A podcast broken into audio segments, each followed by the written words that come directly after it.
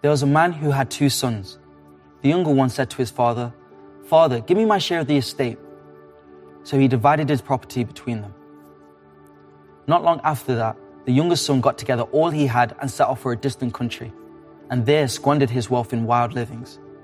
After he had spent everything, there was a severe famine in that whole country, and he began to be in need. So he hired himself out to a citizen of that country, who sent him to the field to feed pigs. He longed to fill his stomach with the pods that the pigs were eating, but no one gave him anything. When he came to his senses, he said, How many of my father's servants have food to spare, and here I am starving to death? I will set out and go back to my father and say to him, Father, I've sinned against heaven and against you. I'm no longer worthy to be called your son. Make me like one of your hired servants. So he got up and went to his father. But while he was still a long way off, his father saw him and he was filled with compassion for him. He ran to his son, threw his arms around him, and kissed him. The son said to his father, Father, I've sinned against heaven and against you. I'm no longer worthy to be called your son. But the father said to his servants, Quick, bring the best robe and put it on him. Put a ring on his finger and sandals on his feet. Bring the fattened calf and kill it. Let's have a feast and celebrate. For this son of mine was dead and is alive again. He was lost and is found.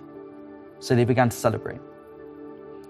Meanwhile, the older son was in the fields. When he came near the house, he heard the music and dancing. So he called one of the servants and asked him, What's going on?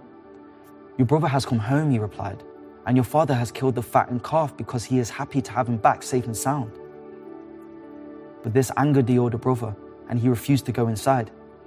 So the father went out and pleaded to him. But he answered his father, Look, all these years I've been slaving for you and never disobeyed your orders. Yet you never even gave me a young goat so I could celebrate with my friends. But when this son of yours who has squandered your property on prostitutes comes home, you kill the fattened calf for him? My son, the father said, You are always with me, and everything I have is yours. But we had to celebrate and be glad because this, your brother, he was dead and now is alive. He was lost, but now he's found. Well, it's so good to be with you this morning. My name is Rich. I'm part of the leadership team here at Kings. And we're continuing our Finding God series this morning and looking at this story of the prodigal son. And I'll come back to that story in just a few moments.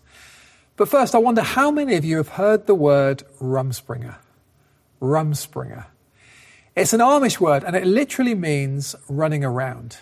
And it describes the practice, which still happens in some Amish communities today, of encouraging young people, about 14 to 16 years old, to have a season of experimenting with the world around them, of leaving their community to experience the world in whatever way they choose. And it comes with this understanding that when they come back, these young people have a choice. They can either get baptized and commit to the local church, or they can turn their back on their family and the community and live out in the world for good. Now, I'm not sure how many of you watching this morning are from an Amish background. I mean, with online church, you just don't know. But I do know there'll be plenty of us who've done something like this, who've had a season of running around. Maybe we wouldn't call it a rum spring. Maybe we give it another name. Maybe it's a midlife crisis or the seven year itch. Maybe it's Freshers Fortnight. Perhaps life has just got a bit samey, a bit familiar, and we've gone on this search for freedom. Listen, maybe you're in this right now. But if that's you, I want to ask you, and please hear this. I'm asking as someone who has plenty of experience in this myself. How is that going? How is it going? Is it working out as you hoped it would?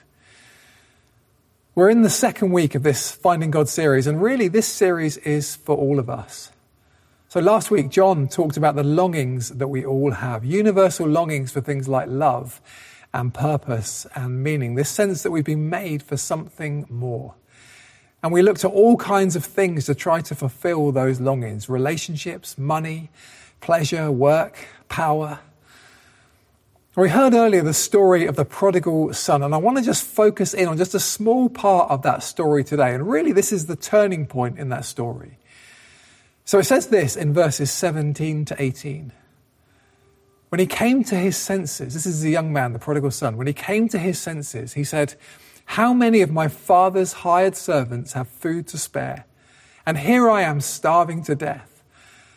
I will set out and go back to my father and say to him, Father, I've sinned against heaven and against you. See, this is a key moment in this young man's story. It's the moment where it changes from being a running away story to a coming home story. It's the turning point. And really, this turning point hinges on two things that this young man does. Let's look at those two things this morning.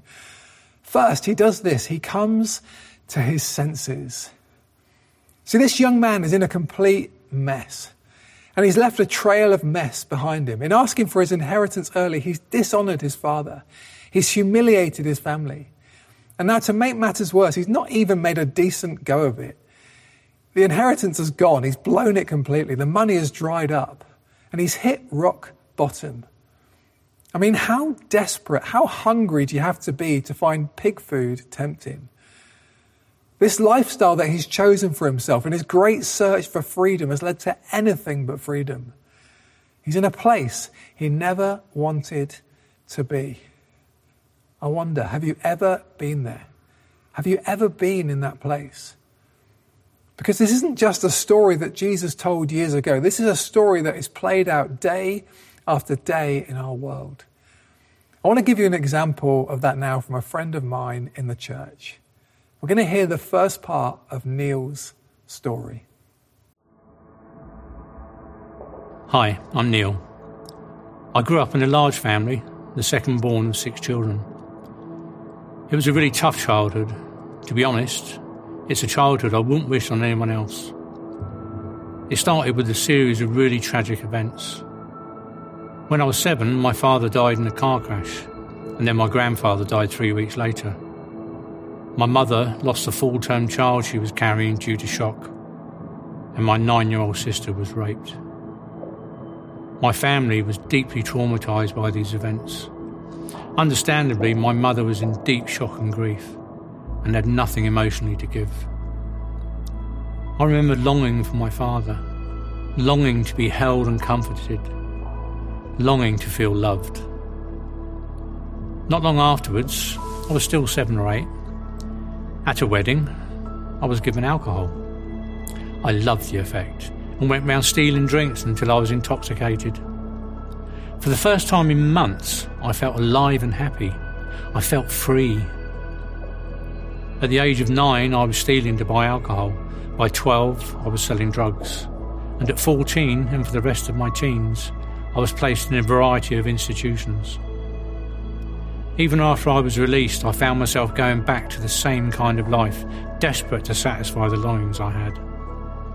A string of failed relationships, drink, drugs, crime, sex. These things seemed to help at first, but ultimately they left me feeling alone, empty, and dirty, with no peace. I was lost in the chaos of addiction. One very dark night, God showed me what I'd become. I rolled onto my knees and with tears rolling down my face, I cried out, God, please help me to stop. Well, my goodness, that is a story. Thank you so much, Neil, for your honesty and for your openness. And we're not going to leave it there. You'll be relieved to hear. We're going to hear what happened next in Neil's story later on.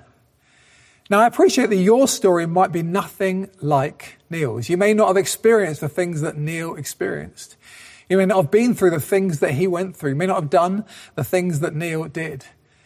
But I think we can all empathize with that sense of searching for something. In Neil's case, searching for acceptance and for love. And we can empathize with that experience of looking for it in all kinds of places that just leave us wanting more. What do we do in that situation? Well, first, we need to come to our senses. A couple of weeks ago, we went on a family walk, and I planned this walk, and I got the directions from a website, and the pictures looked beautiful. It was rated 9.2 out of 10 for its breathtaking scenery.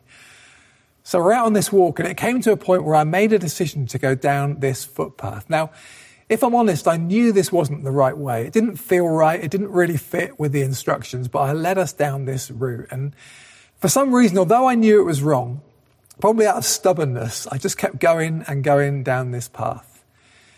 About an hour or so later, we are clearly lost. And the kids are doing great, but they're hungry, They were promised lunch about an hour ago, and we end up walking across a bridge over the M40. And the scenery is anything but breathtaking. And I have to admit to my family that I've taken them on a wrong turn, as if they didn't know. It turns out I made a stupid mistake with the instructions, but here's the thing I came to my senses and we went back the way we came, and my family were incredibly patient with me. But one of my kids said something really insightful. They said this Dad, they said, that small wrong turn led to a big problem. Thank you. That small wrong turn led to a big problem. I wonder, maybe that is your story. Perhaps this started with what seemed like a really insignificant choice, but then you just kept going and going down that path. And now you're in a place where you never thought you'd be. Have you come to your senses? Or maybe actually, if you're honest, you know it was a deliberate choice. You knew, you knew what you were doing from the start. You knew the implications. You knew the consequences it might have. Perhaps people said to you, don't do this, and you, you did it anyway. Well, have you come to your senses? See, we don't know how long the prodigal son had been away, but we do know there was a moment where he woke up and saw things as they really were. See, that's what it means to come to our senses, to see that the things that we've done, the choices that we've made, the lifestyle that we've chosen, our strategy, if you like, for finding freedom, however good we thought it was, it hasn't worked. It's just left us feeling more alone and more empty and more lost. I remember a moment in my own life where I woke up to the reality of who I was and, and the life that I'd lived to this point. It was an ordinary moment, uh, ordinary morning on my way to work, but just in this moment of rare clarity, I saw how I'd hurt people. Things I'd done, things I'd said, decisions I'd made in relationships where my own selfishness had led me to do things I wished I hadn't done. And in this moment, it was like the clouds parted and I saw things more clearly. It was like waking up to reality. Every finding God story has a turning point, and it begins with coming to your senses. And that is the first step towards a new life. The author Richard Rohr puts it like this You cannot heal what you do not acknowledge. And what you do not consciously acknowledge will remain in control of you from within, festering and destroying you and those around you. See, we need that coming to our senses moment when we look at our life and realize that for all our best efforts, we've made a mess of things. But what next? Do we just stay in that place of regret? What do we do with that regret? In the film About Time, a young man learns a family secret, and it's this that the men in his family can travel back to any event in their own life and they can live it again differently. And it's really easy. You just go and stand in a wardrobe and you close your eyes and you clench your fists and you think back to that moment and you're there. And you've got a second chance. You can live that moment again, only better. All those times when you've made a mess of things, when you said the wrong thing or did the wrong thing or just left a trail of brokenness behind you, well, you can fix it. You can do it again and again until you get it right. But of course, real life isn't like that. I wish it was sometimes. And to make things worse, now we live in a time where our lives are documented in photos and videos. Maybe social media is full of photographic or video evidence of our mistakes. If only life had a delete button. And what does the prodigal son do? He comes to his senses, and that's the first step. But then he makes a decision to go home. See, he didn't have to go this way. He didn't have to do this. The story could have said when he came to his senses, he decided to try a different career path with better prospects and fewer pigs. But instead, he says, I will set out and go back to my father. See, what the son is doing here is what we would call repentance. And I get that this word has certain connotations with it. It just sounds kind of heavy. It sounds hostile, religious. Repent. It seems a churchy word, the, the sort of thing you might hear someone yelling at you in the street. Many people hear repentance today and think, well, why should I? A famous poet once said, The weak alone repent. And that's how many people see it as a sign of weakness. But what does repentance mean? Well, it means just to change your mind. It means to change direction, to turn around.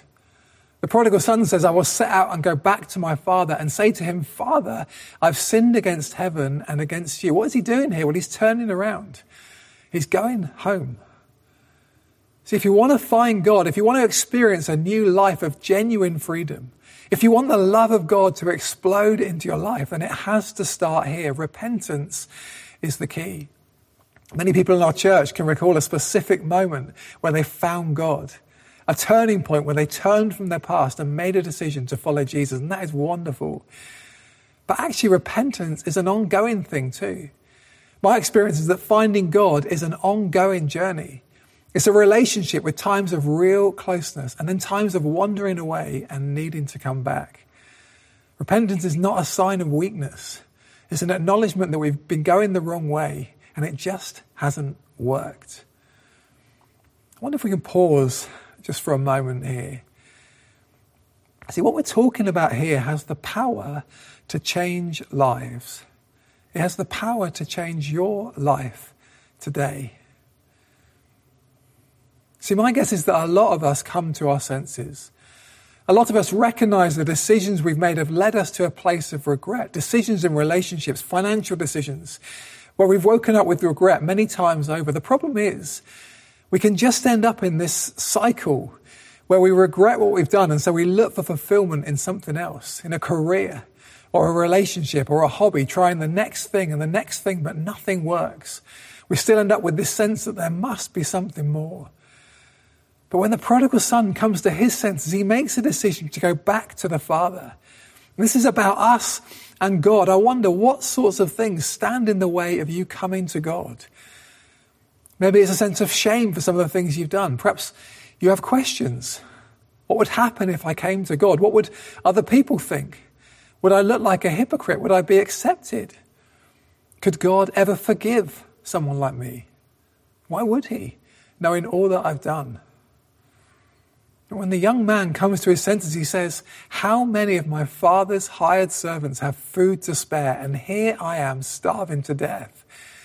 See, he realizes the goodness and the generosity of his father.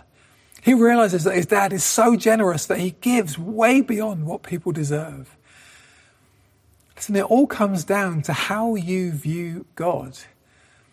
So when you think of God, what kind of God are you thinking of? Do you see him as an angry disciplinarian? Do you see him as the kind of father who watches for you to mess up, who delights in your mistakes, and who loves to point them out to you, to critique you? Because who wants to come home to that kind of God? You've already heard how the story of the prodigal son ends. It ends with a wonderful father throwing his arms around his son, and we'll dig into that part of the story in the next few weeks. But do you see the character of God there? Do you know the lengths that he's gone to in order to forgive you? He's a father who's not prepared to stand back and allow us to be swallowed up by our own self-destruction. No, he's the God who comes down into our mess.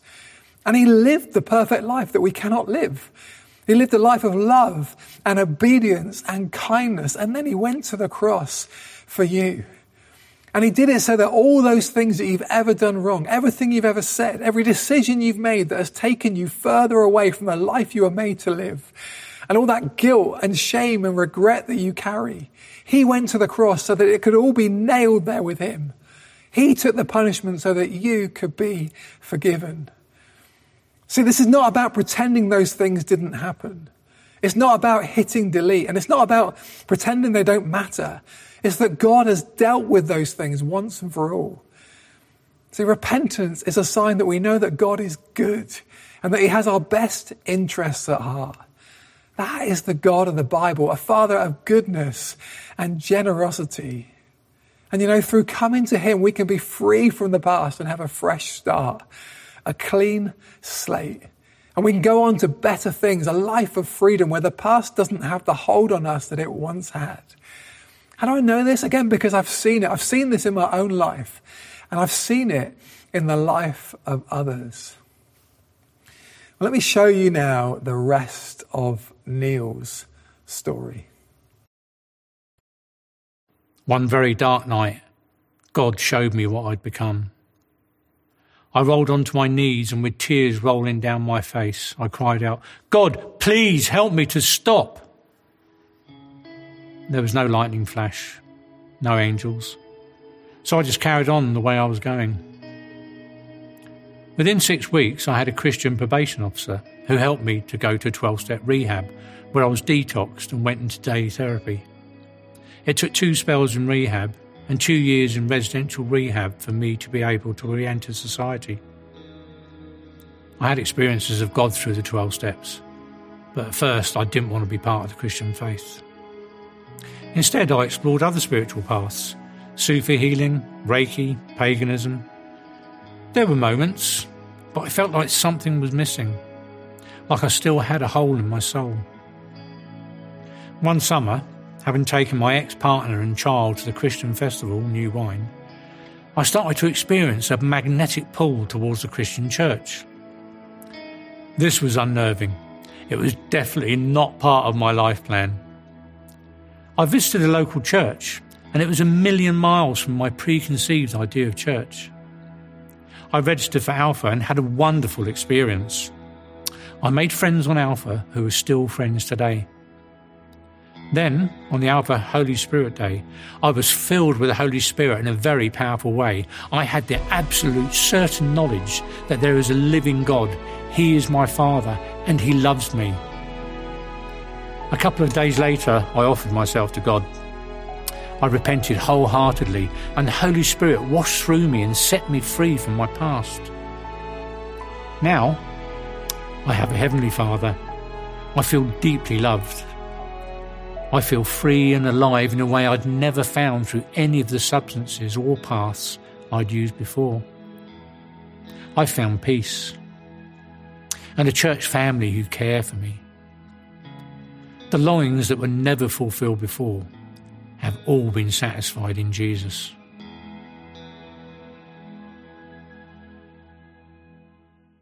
Oh, what a change that is. What a change that is in Neil's life. Neil said, Now I have a heavenly father. I feel deeply loved. And did you see there was a turning point? It started with prayer. He came to his senses. He cried out to God, and, and then he went on this journey of turning around and getting to know Jesus. Now, I appreciate this may be very new for some of you watching this morning. Watching church on a Sunday just might not be what you tend to do at the weekend. Neil said that this was not part of his life plan. If I'm honest, it wasn't really part of my life plan either. But I can tell you from personal experience that the way to find true freedom from all your brokenness and your regret is to come home to God. Every finding God story has a turning point. Does your story have a turning point? Perhaps there's a turning point for you this morning. Last week, John introduced us to something called Pascal's Wager. And this is a bet that we're challenging everyone to place with God over these 30 days. It's a bet that He's real and that He loves you. And it's a challenge where you have nothing to lose and potentially everything to gain. To gain. We've got daily reflections for you to follow. If you've not managed to do that this week, or if you're joining us for the first time this morning, that's totally okay. You can start today.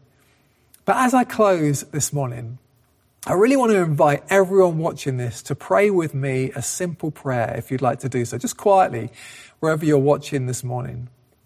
And the prayer is this God, if you're real, make yourself real to me. Awaken in me the possibility that with you I could start over again. Let's just say that quietly together now. God, if you're real, Make yourself real to me. Awaken in me the possibility that with you I could start over again. Well, Jen and the band are going to lead us now in one worship song, and we're going to use this as a moment here to pause. So, as you listen to this song, you might like just to sit and reflect on the words and ask God if there's anything He'd like to say personally to you. Or maybe actually you know this is a turning point moment for you. Perhaps you've been doing your own thing and now you've come to your senses and actually you want to know God this morning. If that's you, why don't you take this moment during this song to say sorry to God and to ask Him to take charge of your life? Let me pray and then we'll listen to this song together. Our Father, I thank you so much that you are good And I want to thank you, Father, for your wonderful sacrifice for us. I want to thank you that you loved the world so much that you gave your only Son, that whoever believes in him will not perish but have eternal life. Well, Father, come and make Jesus more real to us than ever this morning. I pray. In Jesus' name, Amen.